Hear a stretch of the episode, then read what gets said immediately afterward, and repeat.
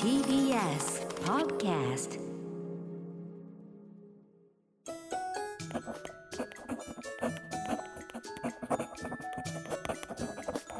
政治道楽皆さん、こんにちは。TBS ラジオのポッドキャスト番組、政治道楽。TBS ラジオ記者の澤田大樹です。そしてこの番組を一緒に担当してくれるパートナーは、選挙ライター宮原ジェフリーです。よろしくお願いします。よろしくお願いします。えー TBS ラジオプレゼンツ政治道楽は、趣味について語るように、まあ、政治を語っていこうというポッドキャスト番組です。毎週月曜日に、だいたい20分から30分ぐらい配信している番組なんですけれども、今週は、えー毎日配信とはい。うことで、今日は第3回目ということなんですけども、まあ前回宮原さんのはいプレゼンの回だったということで、今回は私かなと思っていて、うんうん今ちょうどはい。通常国会が開いてますよね。3月16日時点ですよはい、ね。3はい。月16日時点では、まあ配信の時点でもまだ予算は通ってないと思います。今予算委員会というのが開かれてまして、4月からの、えー予算について、まあ過去最大の、えー予算額なんですけども、まあそれについて今審議するという予算委員会が開かれています。はい。まあ、そこで今日私がお話ししたい内容としては、まあ、参議院の末松予算委員長について話したい。は。渋い。末松信介。はい末松信介予算委員長についてちょっと話したいっていうことなんですけども、はい。まあ、これどっちから話した方がいいかな？予算委員長の仕事とか委員長の仕事って話した方がいいのかな？まずは誰っていうところ誰って話からしましょうか。ん。えー末松信介さんっていう今予算委員会の委員長、うん。真ん中に座ってる人ですね。参議院質疑する人予算委員。長参議院の予算委員長です。はい。あの、末松信介さんは、うん。自民党所属の参議院議員で、まあ、はい当選が4回の67歳。うん。まあおお、おじさんというかおじいちゃんですよね。もともとその県議で、えーをされていて、その後、あの、中選挙区時代、今小選挙区制なんですけども、中選挙区時代というのがありまして、まあ、これもおいおいどっかで話せればなとは思うんですけど、まあ、その時代、今、小選挙区っていうのは、一つの選挙区で一人しか当選できないと、原則的には。はいっていう選挙。でも以前は中選挙区といって、一つの選挙が複数人、うんえー選ばれたと。例えば5人とか衆院選では。衆院選でねっていう時期があって、で、まあその頃に出馬したんだけど、兵庫、旧兵庫1区から出馬したんだけれども落選と。うん5人当選するところは8番手だったと。当時無所属だっ当時無所属、ね保守系無所属で出てたんですよね。で、うんその後、えあの、また県議に返り咲いて、2004年の参院選で兵庫の選挙区から、うん県の選挙区から出馬して初当選をしてと。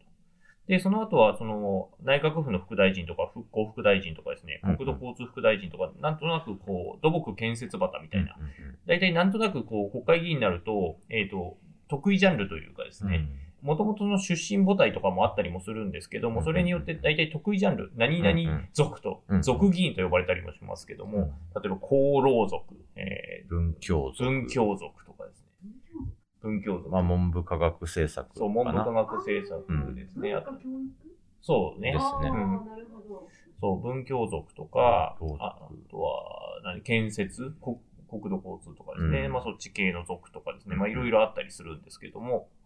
まあその中ではどちらかというと、あの、土木建設系の、えーは畑かなっていうイメージの、えー、末松さんで、あと、こ国会内で見ていくと、あの、えー参院の自民党の国対委員長とかも務めていて、まあ、うん割と国対にも詳しいと。まあこれ国対っていうのもおいおい 話していくんですけども、国会の私の中では最前線と呼んでるうん。場所で、与野党がまあ、膝つき合わせて、どうするこうするっていうのを話し合う場っていうところで、まあそこの交渉力がある種、その政党の強さだったりとか、与野党の力、パワーバランスにかなり影響を与えるという、まあ重要なポストにいた人なんですよね。うんうん。で、この人がずっとまあ副大臣とか、その国対委員長とかやってたんですけども、うん。岸田政権になってから初めて入閣をしました。初入閣。うん。でこの人も、えっ、と、安倍派の人で、うん。はい、あの、なんですけども、岸田内閣で初入閣して、えー、なんと、文部科学大臣という、うん。これまでの流れ、文教族じゃないんですよね、うん末松さんは。文教族なのに、あ、じゃないのに。じゃないのに、文部科学大臣で初入閣っていうことで、あの、文科行政の経験が浅かったっていうことで、あの、岸田総理から事前に電話来るらしいんですよ。あの、あなた何大臣やってもらえますっていうのうんが、官邸に呼び込まれる前の日に、あの、内、そう、うん。あの、内定の電話来るんですけど、うんその時に文科大臣ですって言われて、私は末松信介ですよって叫んだっていう。あの、あまりにじ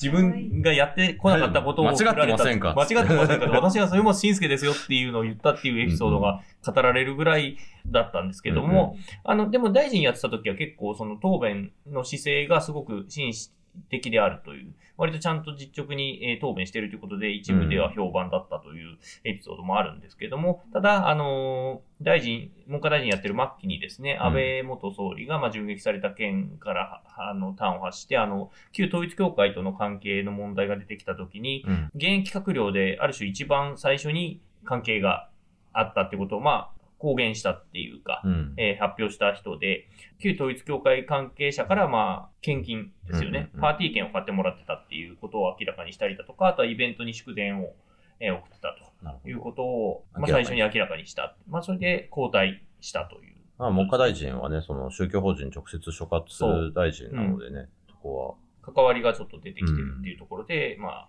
問題もあるっていうところでなった人なんですけども、まあ私として今注目しているのは参議院の予算委員長としての仕事ぶりを今はあ注目しているっていそうことなんですよね。はうんで、この予算委員長っていうか、まあ委員長の仕事とは何ぞやってことなんですけども、うん委員長は基本的に各政党には所属しながらも、うん中立的な立場で議事を進行していくんですね。委員会の中で議長役。そう、議長役をやると。委員会、あの、大きな、本会議の中の議長はそれぞれうん、衆参議長、副議長っていうのがいて、まあそこで議事進行していくんですけれども、小さな委員会、委員会ごと、国会は委員会ごとに分かれていて、そのジャンルごとで、それぞれの法法律だとか予算だとかについて話し合ったりをしているんですね。で、その中の、えー委員長というポストにいるんですけども、基本的にはそこも、えー議長と一緒で中立的な立場で議事を進行するっていうのが仕事になってます。で、まあ例えば答弁者、何々くんって言って、うん。あの、当て、当てるとか、っていう仕事だとか、うんあとは、あの、ヤジがうるさかったらやめさせるとか、うんう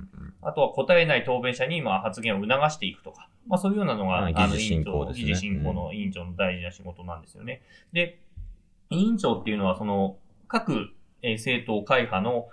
議員数によって割り振られるんで、はい。衆議院ではほとんどの委員会の委員長が与党の人、うん自民党が公明党の人なんですよね。で、だけど参議院の場合はちょっと違っていて、野党会派にも一定の議席があれば委員長ポストが割り当てられるんですね。でしたね。はい。うん。のルールなんで、割と参議院だと委員長のポストに野党の人がついてたりっていうこと。まあ、今回で言うと、例えば懲罰委員会が鈴木宗男さん、日本維新の会の鈴木宗男さんが参議院の懲罰委員会の委員長を務めていて、しかも野党の筆頭理事が共産党っていう、あんまり、あんまりない、うん衆議院だとあまりない構成の、特にちょっと懲罰委員会特殊なところもありますけどね。まあそうですね、ん。懲罰委員会ってほとんど開かれないので、基本的には党首クラスとか、あとは元総理とか、元総理とかベテランの人とかが所属している委員会で、うんうん。あんまり委員会自体が開かれないっていうのが前提で作られてるので、そういう風になりがちなんですけども、まあ今回は珍しく開かれると、まああんまりいいことではないんですけどね、いいんですけど懲罰委員会ちょっとやっ開かれるってぱ、でいうのはね。も国会好きとしては、懲罰委員会が開くとちょっとドキドキするっていう。まあドキドキしますね。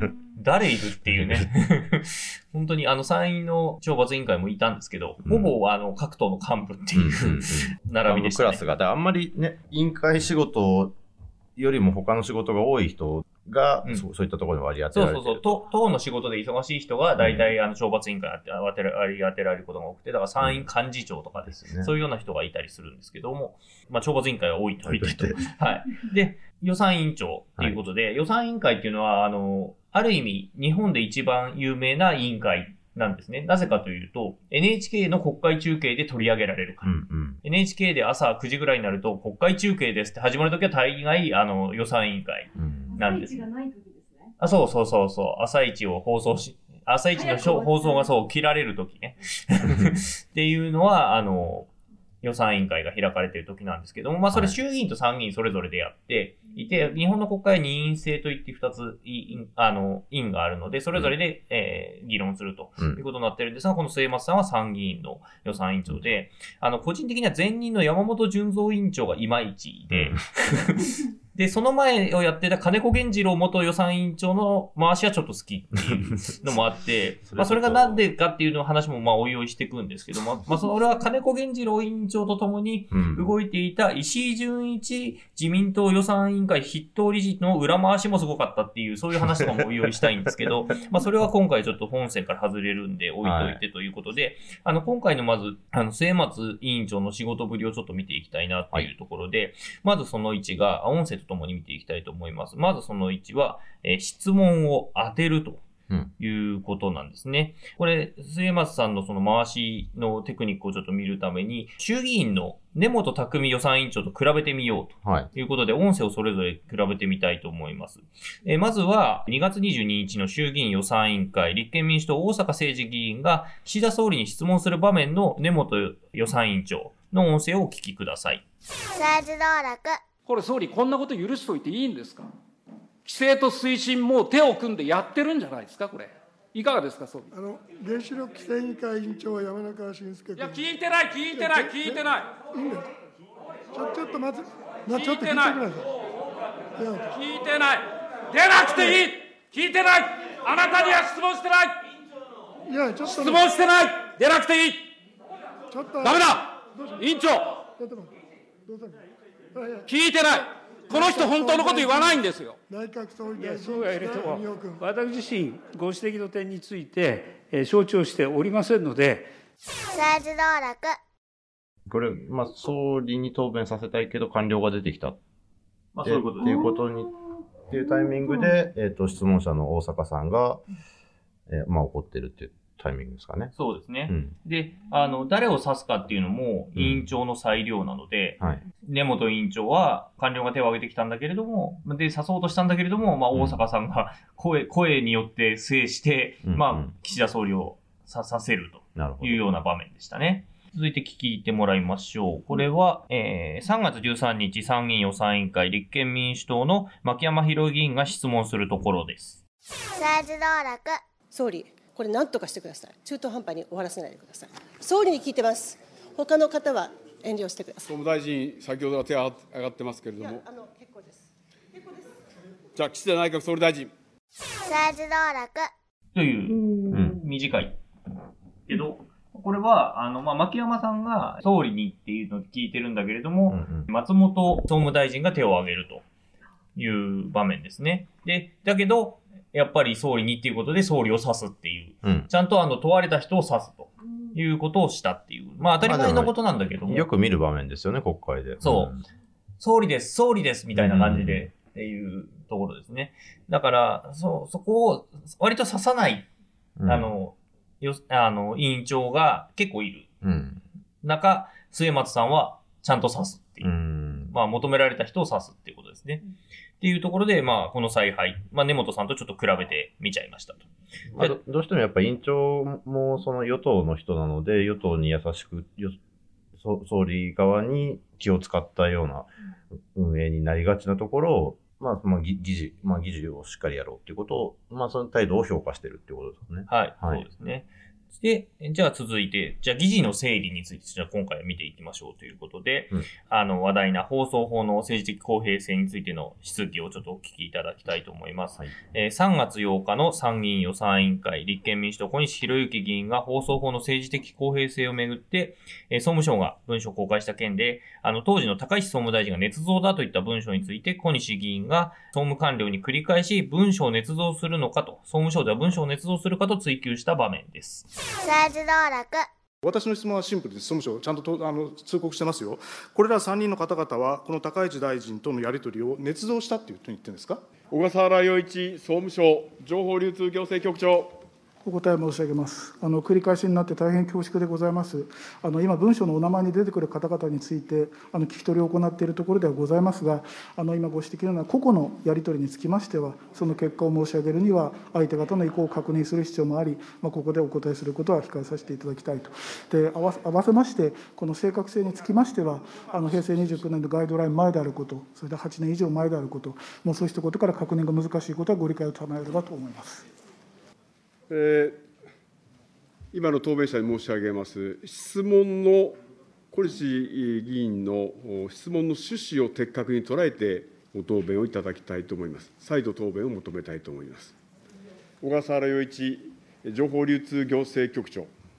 ご答弁申し上げます。あのただいまのその小西議員のあのご質問でございますが、あのご質問の中に、まあ、それぞれの個々の発言者が、まあ、こういうことを言っているのかとという個々の発言内容についてのお尋ねとというふうに理解をいたしました。でそういうその個々の発言内容につきましては、あの先ほどあの申し上げました通り、まあ、聞き取りを行っています相手方、まあ、そういった方々のあのやっぱり意思の確認ということが必要でございます。あのそうしたことから、こちらでお答えすることを控えさせていただきたいというふうにご答弁申し上げたところでございます。えーじゃあ、あの小西先生、もう一つの議議のところは、質問で正していただきたいと思います。再度お願いいたします。はい、総務省の官房長に伺いますが、一般論として、総務省の官僚の皆さんは行政文書を作るとき、捏造することがあるんですか？今川拓郎総務省官房長。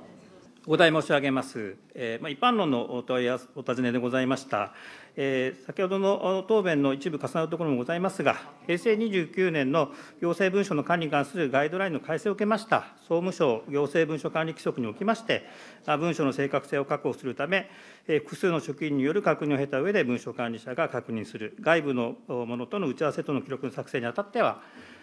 省内の出席者に確認を経るとともに、可能な限り当該打ち合わせ等の相手方の発言等についても、相手方による確認などにより正確性の確保するものとする、まあ、などとされておりますので、この総務省の行政文書管理規則に従いまして、正確性を期することとしておるところでございます。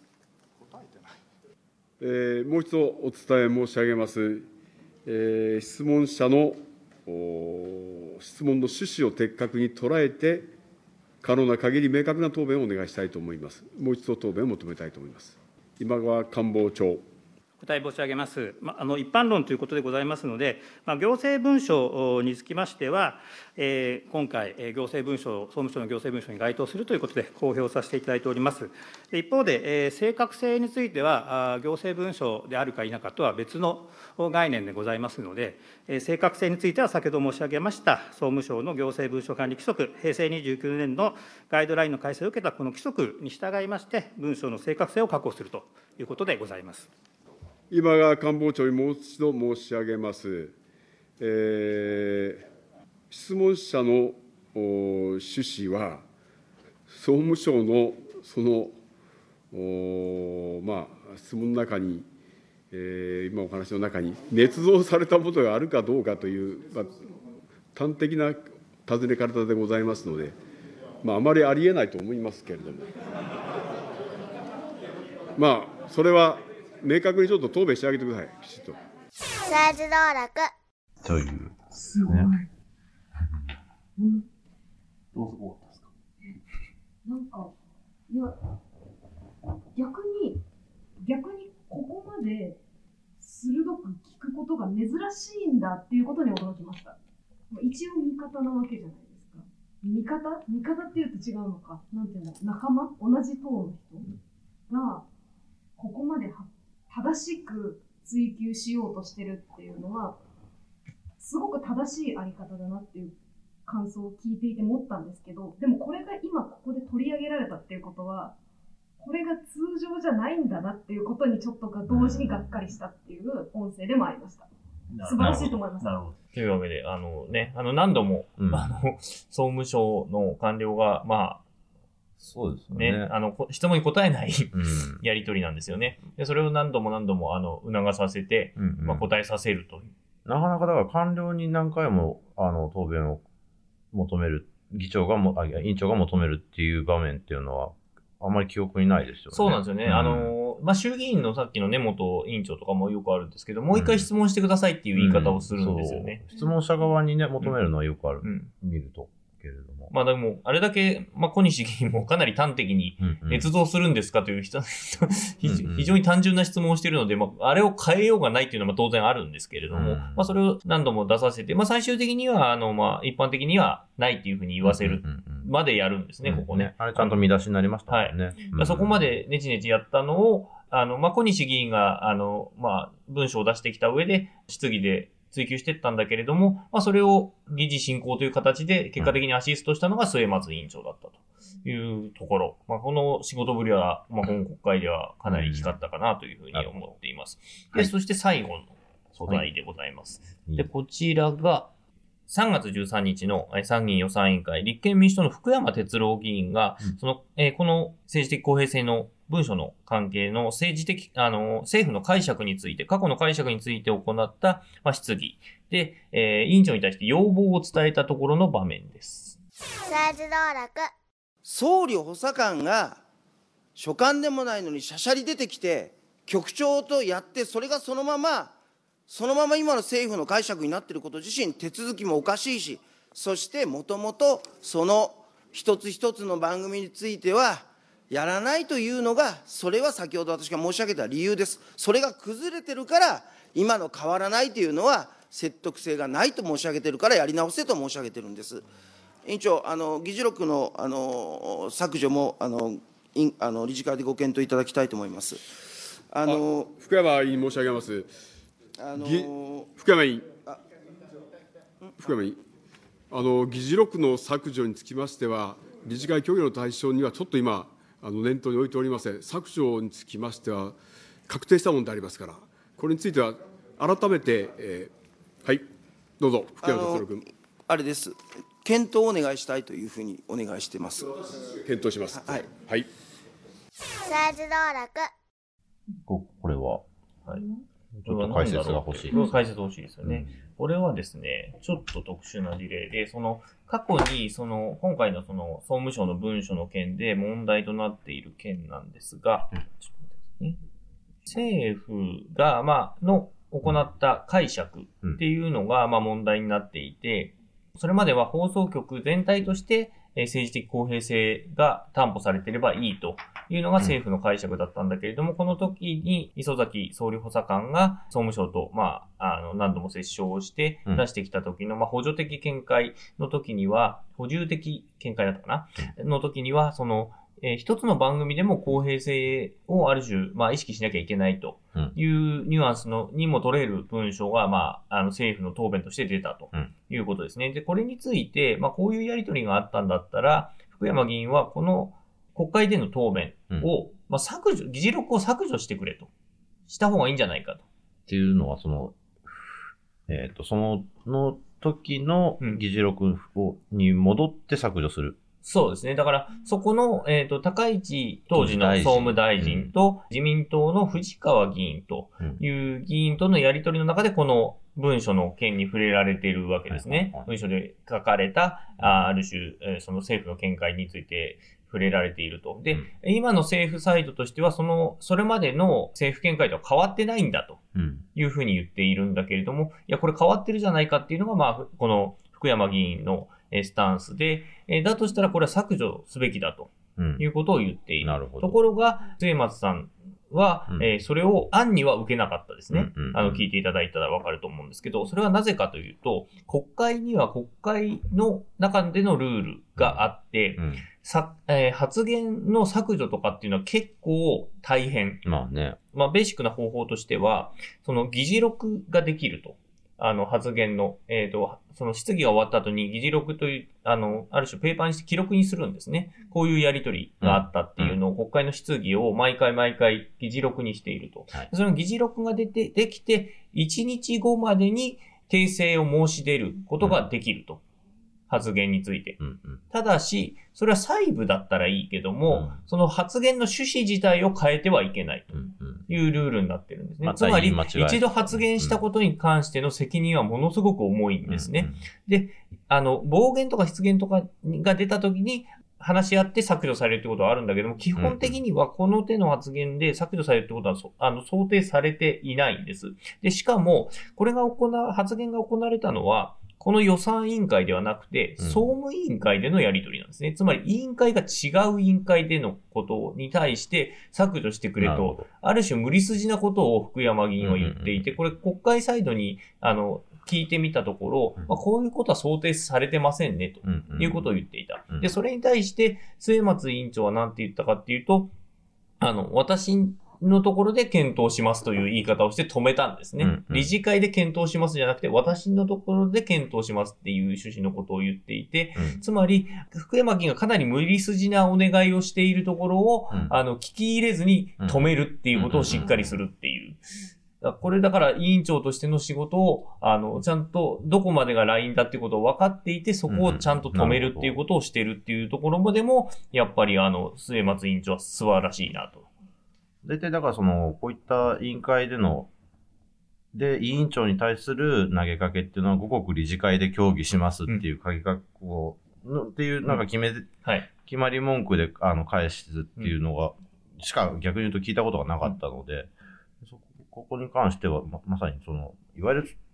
なんていうのかな、まあ、それぞれの役割っていうものは何なのかっていうのをしっかり踏まえた上での、澤田さんいうところの仕事ぶりっていうのの評価なのかなと。まあそうですね。うん議事進行及びその、まあ、ある種の正しさということを、あの、胸に置かれてし仕事をされてるんだろうなということを、まあ、あの、この、まだ1ヶ月経たないぐらいなんですけども、収録時点では、まあそこの委員委員長の、まあある種議事進行ぶりを見ていて思ったということが今日の回でございました。はい。はい。あんま、あんま見てないでしょ？委員長の 働きぶりとか。見てない。まあでもやっぱね、その、セッションとかで、やあの、流れると、やっぱその、まあ今回の、あの、委員長の采配とはちょっと違うなとかっていうのは、だんだん分かってくるようにはなると思うので。っていう感じですかね。まあこれ、あと衆議院と参議院の違いも結構あってっていうのでまあ、それはまたおいおまたおいおいいどっかで、はい、お話できればなと。まあ、私が参議院を愛しすぎている件っていうね、回もえー用意してますのでもう、はい、どっかでお話できればなと思っております。政治道楽では皆さんからのメッセージを募集しています。ご意見、ご感想はもちろんのこと、えーこんなことを話してほしいとか、こんな人を呼んでほしいといった要望、それから、この選挙区について話してほしいなどの選挙区リクエストも、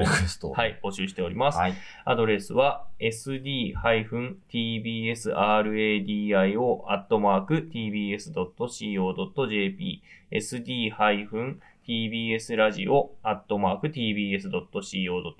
です。えー、ツイッターもやっています。ハッシュタグは、えーカタカナで政治道楽でツイートしてみてください。初回から5回まで、まあ、今日は3回目かな、だと思いますけども、毎日配信してますので、明日も配信します。えーそれではまた明日午後5時にお会いしましょう。えー政治道楽、今回はこの辺で、ここまでのお相手は TBS ラジオ記者の澤田大樹と、えー選挙ライターの宮原ジェフリーでした。ありがとうございました。さようなら。